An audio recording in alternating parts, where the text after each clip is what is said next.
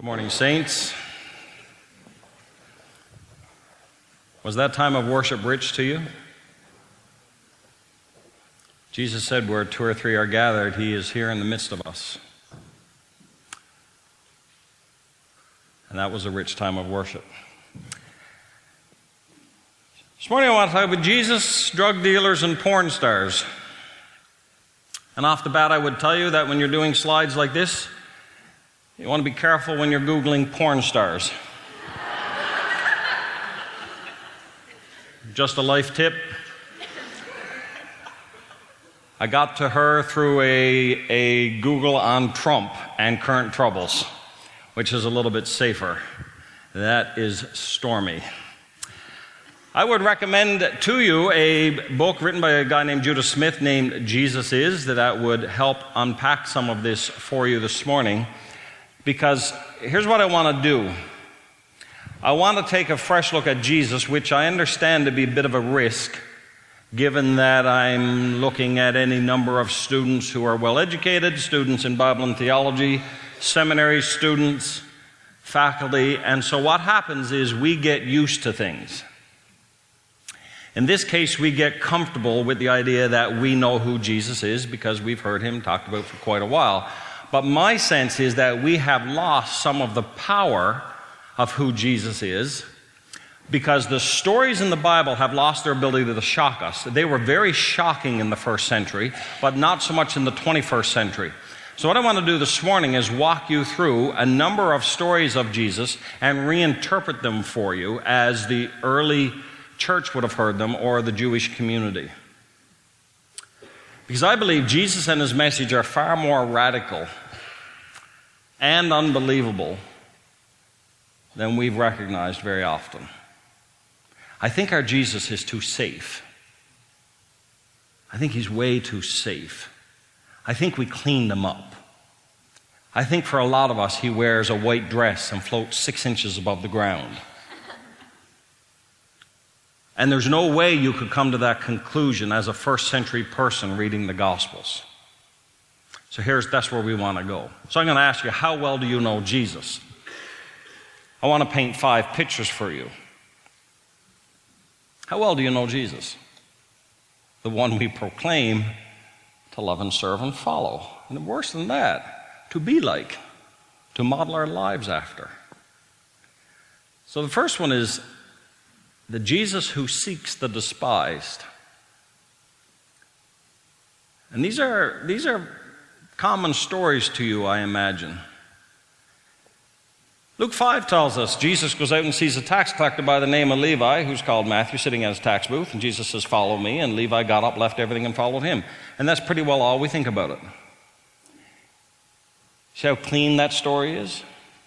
And Levi holds a great banquet for Jesus, and a large crowd of tax collectors and others are eating with them, and of course the Pharisees and the teachers of the law, who today would represent the church, say to Jesus, Why do you eat and drink with tax collectors and sinners? And notice that phrase because very often in the Gospels they come together tax collectors and sinners. And Jesus gives the famous line that we like to quote it in the healthy who need a doctor but the sick. I've not come to call the righteous but sinners. What do you know about Matthew? Because this is kind of how we picture him. Clean little fellow, sat at his desk, uh, works for the CRA. kind of picture Matthew like an accountant, the three piece suit type. How about this one? Jesus is going through Jericho. He sees a man there by the name of Zacchaeus. He's a chief tax collector. He was wealthy, of course. He couldn't see who, you know, he couldn't see Jesus because he was a short fellow, so he gets up in a sycamore tree. A lot of you have sung about this in Sunday school, right? Jesus gets there, looks at him, and says, Come down, because I'm what? I'm going to your house for tea. Because huh? apparently they drank a lot of that in Palestine in the first century. And how you know that people in the church have not changed the people saw this and began to mutter. We have mutterers today in the church as well. You may not know this if you're a congregant, but if you're a pastor among us, you know that full well. Mutterers are still among us. What do they mutter? He's gone to be the guest of a what? sinner. I'd ask you this what do you know about Zacchaeus? He was short. That's pretty well our sum total of knowledge about Zacchaeus now. He was a wee little man, and a wee little man was he. I don't think somehow, friends, the point of this passage was to tell us that Zacchaeus was a short man. You see how we're missing it in the 21st century? The point is not that he was short, the point is that he's a chief tax collector. Which doesn't mean he heads a branch of the CRA. Nope. They were employed by the occupying force, which is Rome, to collect taxes from the Jews. So picture with me for a moment that the U.S. invades Canada, which, given the current climate south of the border, is not entirely unrealistic. So the U.S. is up here. We've been taken over. President Trump is now ours. So they were Jews working for Rome, and so in that sense, they were the worst kind of traitors. So you've got a picture now that you are being made to pay American taxes, and the people collecting them from you are from Toronto. They are working for the Americans. Worse than that, they took far more than Rome's requirement. So you're not just paying your taxes to a fellow citizen of Toronto who is now working for the U.S. government you're paying way more than you're supposed to be paying. And these people are able, for example, to stop you when you've been shopping and to see your three pairs of jeans and two lovely tops that you just bought and to say, I think I'll have a pair of jeans and I'll have both your tops. When you get paid and you get your $400 in your pocket, they're able to come along and say, I think I'll have 150 of that. And you protest and say, no, no, my taxes are only 50. And they say, that's tough. I want 150. That's how tax collectors rolled. The very worst kinds of traders. Your chief tax collector had a group of these traders working for him and took a cut of all of their profits. You getting a sense of who Matthew was? You getting a sense of who Zacchaeus is? Rabbis taught that one tax collector in a family defiled the whole family. Tax collectors could not testify in Jewish court because they were of such low character they weren't considered a reputable witness. You were allowed to break a promise to a tax collector. You weren't allowed to lie or break promises normally, but to a tax collector you would because it was considered fair game because they were so low. And this one really amazes me because I'm Pentecostal, but the, te- the synagogue would not even accept their tithe. And I can't imagine anyone from who tithes we would not take. If somebody comes up to us with their money, we sanctify that money right there and we bless it in Jesus' name and we put that thing in the collection plate. Right there, just like that. But the synagogue would not even take their tithe. Jesus eats with them, and in that culture, to eat with somebody is to identify with them. And so the question is why does Jesus risk scandal as a good man, as a Jewish rabbi, to associate himself with people like Matthew and Zacchaeus? And the question is because he cares way more about the scandalous than the scandal.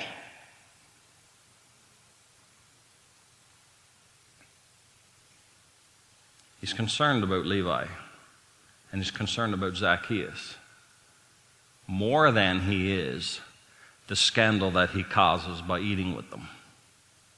Do you see how much we've missed in those two stories? Even the eating is powerful. the Bible says, and Jesus went to their house when he ate with them in that culture at that time. That's a, a powerful sign of acceptance. I'm welcoming you in. I'm, I'm befriending you. I'm sharing space and food with you.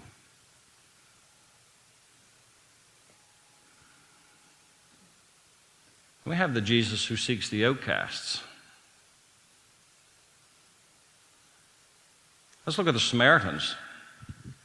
Jesus leaves Judea and he goes back once more to Galilee, and the Bible says he had to go through Samaria, and we know this story. Probably he comes to a town there, there's a well there, he's tired, it's noon, which is an important detail. He sits down, and who shows up? a Samaritan woman. And he says, Can I have a drink? And she's surprised, as well she should be. She says, How can you ask me for a drink? And then John needs to explain, because he's writing to Gentiles, he needs to say, Jews don't associate with Samaritans. That's one of the understatements of the New Testament. But so far, all we've pictured is Jesus tired, it's dinner time, he's going to sit down and have a chat with a woman and have a drink of water. Listen, friends, everything about this story is inflammatory. The whole shooting match. Samaritans were Jews left behind during the exile. They had intermarried with Gentiles. Their religion was a mix of Judaism and paganism. They were despised by Jews who often called them dogs. Jews would even avoid walking through Samaritan territory. They held them in such disdain, they would not eat their food, speak to them, look at them, or touch them. And if they had to travel through Samaria, and normally they didn't, normally they went out around Samaria altogether. If they happened to step foot in Samaria, when they left, they'd take their sandals off and beat Samaritan dust off their feet so as not to track it into Jewish territory. Now, when you don't want somebody's dust, you really don't like them. So he's in Samaria. And you notice what his disciples are gone to do? They're gone to buy food. You know what Jews never did with Samaritans? Eat their food. It's lined up. It's all lined up. And she's not just a Samaritan, but a Samaritan woman. And the Bible says the disciples returned and were surprised to find him talking to a woman. Because Jews, then, particularly Jewish rabbis, never talked one on one to a woman except their wives. Women in some circles here were little more than property. Certainly not one to be engaged with on a one on one conversation. And there he is. And so she's not just a Samaritan, she's a Samaritan woman. You can't imagine a story more offensive to first century Jews than Jesus sat in Samaria eating their food, talking to a Samaritan woman. It's the same as if the story I'd read, he was sitting there talking to a transgendered Muslim. But we miss it now, don't we? Of course, we know she's there at noon because she'd been through five men in the town already, and she's on her sixth. And she had to come draw water at noon, not at 6 a.m. and 6 p.m. when it was cool. She's there at noon to avoid the other women of the town. Because when you've been through six of their husbands, you're not very popular. That's why she's there at noon. See the detail? That story is loaded up with how Jesus seeks the outcasts. And now this story should make more sense to you. The good who? Samaritan. And who did Jesus have pass by? Levites and rabbis. And who stopped? The dog. Even when he tells stories, he ticks them off. And we miss it because now a Samaritan does. They're just good people who stop and help people who get fallen in a ditch. And notice this in 4 4. It says, And he had to go through Samaria. He never, because most Jews avoided Samaria and they went out around it. But Jesus was compelled to Samaria and for her. A Samaritan woman of terribly low sexual morality or repute who had bounced around. Probably because she herself was really broken. And in that culture, she needed a man to provide for her. When one tossed her out, she went to the next. And what does he do? He offers her living water. Then we get the angry Jesus. This is the fellow I most relate to. And this is the story of the cleansing of the temple, which you would know. He entered the temple, he began to drive out those who sold and those who bought in the temple, and he overturned the tables of the money changers and the He would not allow anyone to carry anything through the temple. He was teaching them and saying to them, Isn't it written, My house shall be called a house of prayer for all nations, but you've made it a den of robbers? Each of the Gospels here highlights a little different aspect, and today I want to see if we can think a little bit differently about this story. Because when we ask why Jesus was angry, we assume he's angry at the money changers because they're doing business in the temple. And I'd like to suggest that's not necessarily so. Because they had to be selling and changing money to provide for people to worship properly at the temple. You needed the sacrifices, and you needed your money changed into the currency of the temple. Instead, I want to suggest the focus is on the location of the activity, which is the court of the Gentiles. Now, you may not know your Old Testament uh, geography all that well, but there was the big temple, and in the deep part of the center is the Holy of Holies where God's presence dwells. And then you have a lovely court where the Jewish men were allowed, and then you have a court of the women. Y'all don't want to go back there, do you? And then you have the court of the Gentiles. God had even back then made a place for those who were outcast, those who were marginalized, to gather to worship. And it's the court of the Gentiles. And this, I would suggest to you, is where they were doing their business in the only place set up for the seeker. Because they didn't value them. James Edwards says the Messiah was popularly expected to purge Jerusalem and the temple of Gentiles, aliens, and foreigners. Jesus' action, however, is exactly the reverse. He does not clear the temple of Gentiles, but for Gentiles. Jesus is upset because a barrier had been placed in the way of the seekers who are viewed as outcasts. The Jews so little valued Gentiles and the marginalized and the foreigner that they were doing their business in the only place they could come and worship. They were effectively setting up a barrier for those who would come to meet God, who were not of their tribe. You think the church does that today? They're setting up barriers. Jesus gets himself a little bit upset.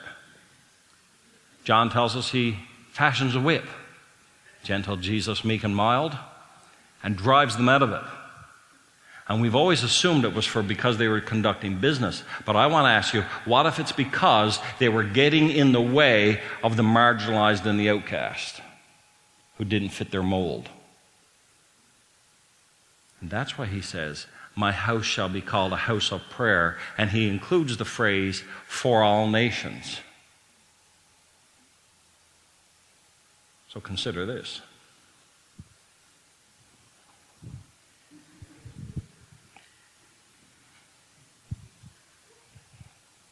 What would Jesus do indeed? What would Jesus do if he showed up to our churches today? I think that fashioning a whip is within the realm of possibility. Probably for the same reasons in some cases.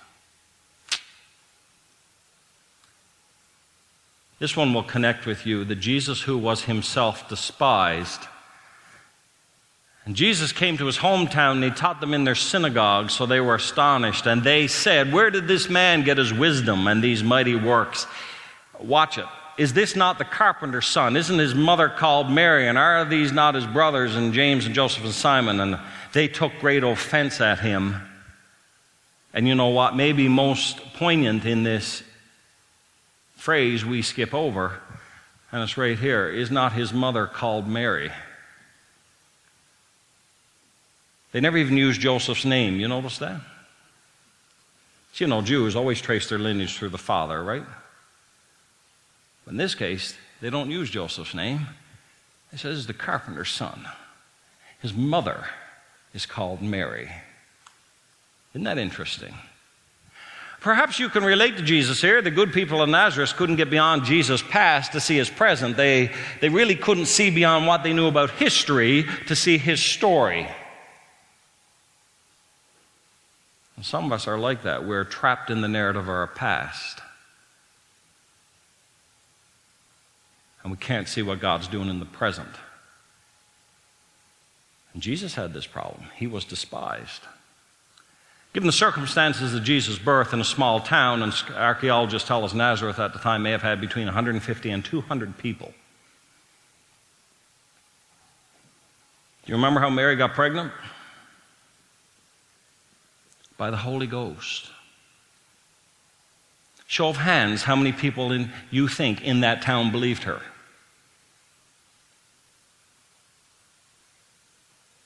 Try it. Show up to your peers, ladies, and say, Hey, mom, I'm pregnant. It's by God. Because me and Joseph haven't been fooling around. It's God. Do you think anyone believed her? No. So, what do you imagine he was called? They, he's born out of wedlock, people, as far as they're concerned. Because the whole Holy Spirit thing probably is not playing well in this little small community. And in those times, very much like in rural Newfoundland when I grew up, to be born out of a wedlock was terribly shameful.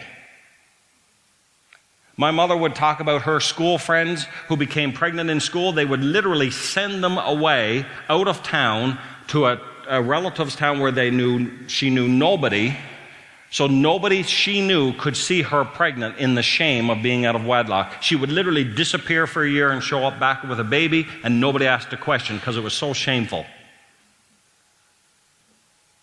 So you know there's an excellent chance in, in Nazareth Jesus grew up, being, grew up known as the bastard child of Mary? Do you know he probably heard that all the time? You don't even have a real dad. You know, he carried that stigma around with him. And that's probably why they say, Isn't this Mary's son? He knows what that shame is like. And the final one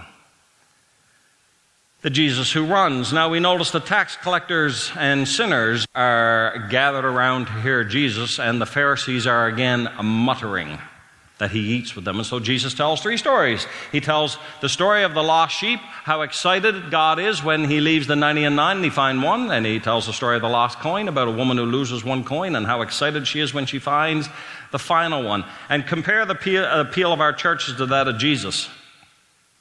The tax collectors and sinners are gathering to hear him because they like him. They come to find him.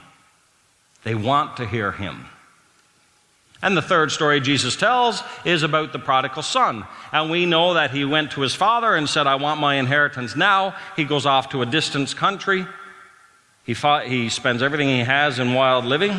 When a famine comes, he gets really hungry, so he hires himself out to a citizen of that country. He starts feeding the pigs, and finally, he's so hungry, he says to himself, What am I doing here? My father's servants have more than I've got. You know this story, right? I'm going to go home, throw myself on dad's mercy.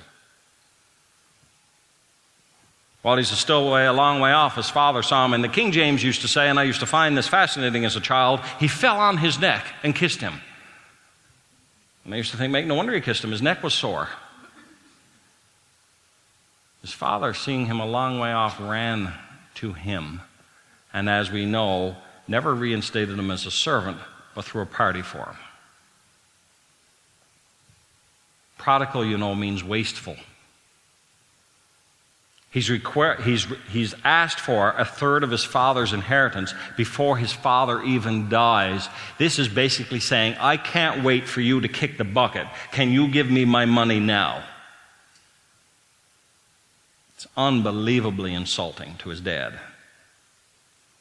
But his father grants it anyway. And he moves away and he blows the fortune. And then he finds himself, and these are the details we miss, he finds himself working in Gentile territory, feeding what? Pigs. Nothing is more despised by a Jew than the unclean foods like pigs. And so this story gets layered up. He's now in pagan land working for the Gentiles, feeding pigs. This kid is a disgrace.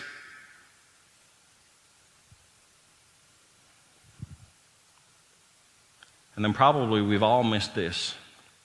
Most important part of this story is that the father runs because Middle Eastern fathers never ran, it was undignified. And Jesus' listeners would have been thinking to themselves, what crazy kind of love is this that the father is actually running towards this kind of embarrassment of a kid? It would have blown their minds that the father ran towards a kid who was working for Gentiles feeding pigs. And why is this story told? For Jesus to show us what kind of love God has for the broken and the marginalized. And we miss it now because we just view a guy who's left Toronto and gone to Detroit selling cars. But the story is layered up.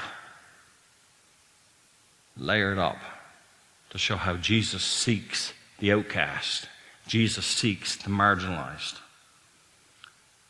God isn't just willing to forgive sinners, friends, He is absolutely passionate about it.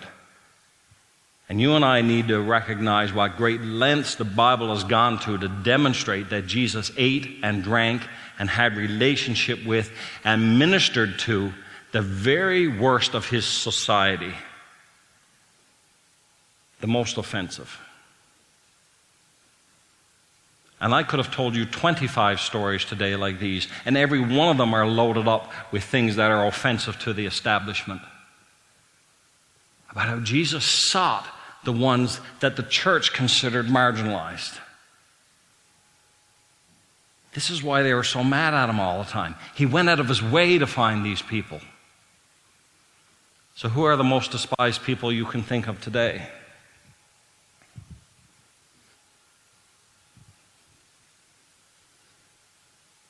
Who are the most despised people you can think of today in our context? Because that's what the Gospels are doing.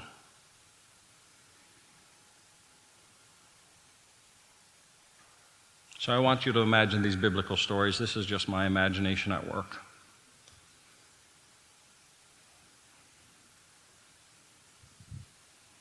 You ready?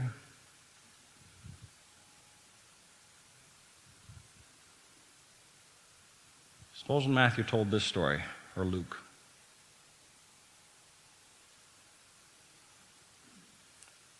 How would it change your understanding of the very safe Jesus?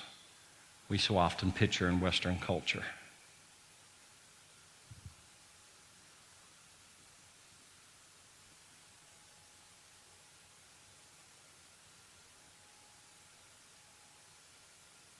But this was Matthew? But that was Zacchaeus?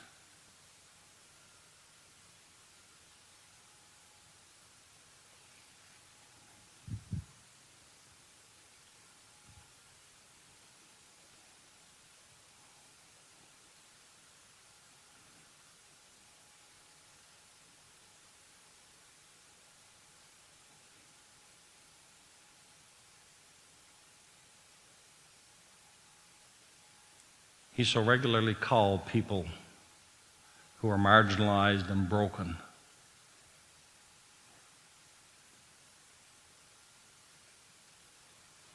Like our porn star.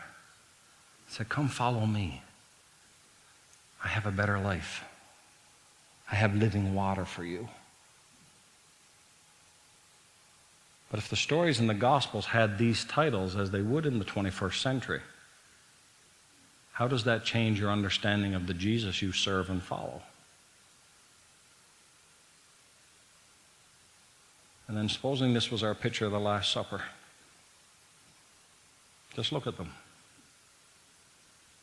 They're leaning in. They want to hear from them. Supposing you pictured the 12 disciples like that because it wouldn't fire off. He called the sons of thunder, for goodness sakes. How does that change your picture of Jesus? The one who goes out of his way to seek out the marginalized and the broken is the one we serve.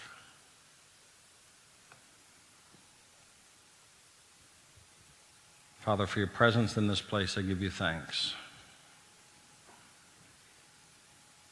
Impart your word on our hearts, O Lord, and in our minds for your glory and for the glory of your kingdom, and dismiss us in the name of the Father, and of the Son, and of the Holy Spirit. Amen.